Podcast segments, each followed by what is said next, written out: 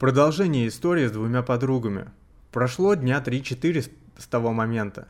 Вчера выебал эту выебистую. Короче, сижу один дома. Пишет друг. Говорит, эти две девчонки, Карина выебистая и Вика, которую лишил девственности, собираются к тебе с ночевкой. Я сижу, играю в ПС, стучаться в окно. Заходит Карина и Вика. Я продолжаю играть. Карина, как обычно, выебывается. Я, как лох, не могу на место поставить.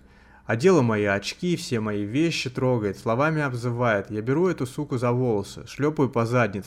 Видимо, начинает понимать, что перед ней не тряпка. Обнимаю Вику, говорю целуйтесь, они не целуются. В итоге ложимся спать, хватаю Карину к себе в кровать. Она типа, ты охуел? Я говорю, да. Она говорит, Вика, забери парня своего. Вика, моего? Нет, нах надо. Вика легла одна, Карина со мной. Лапать себя не дает, бьет меня, я ее обратку, за волосы, попу. И она начинает понимать, что лучше меня не трогать. Начинаю массажировать пальцы и представляю, что ее жарю. Более расслабляемся, начинаю снимать с нее рубашку. Говорит, не сниму, если только джинсы. Где логика? В итоге сняла джинсы. В трусах лежим, возбуждаю. Член в руки берет, дрочит, пизду не дает трогать. Делаю БС.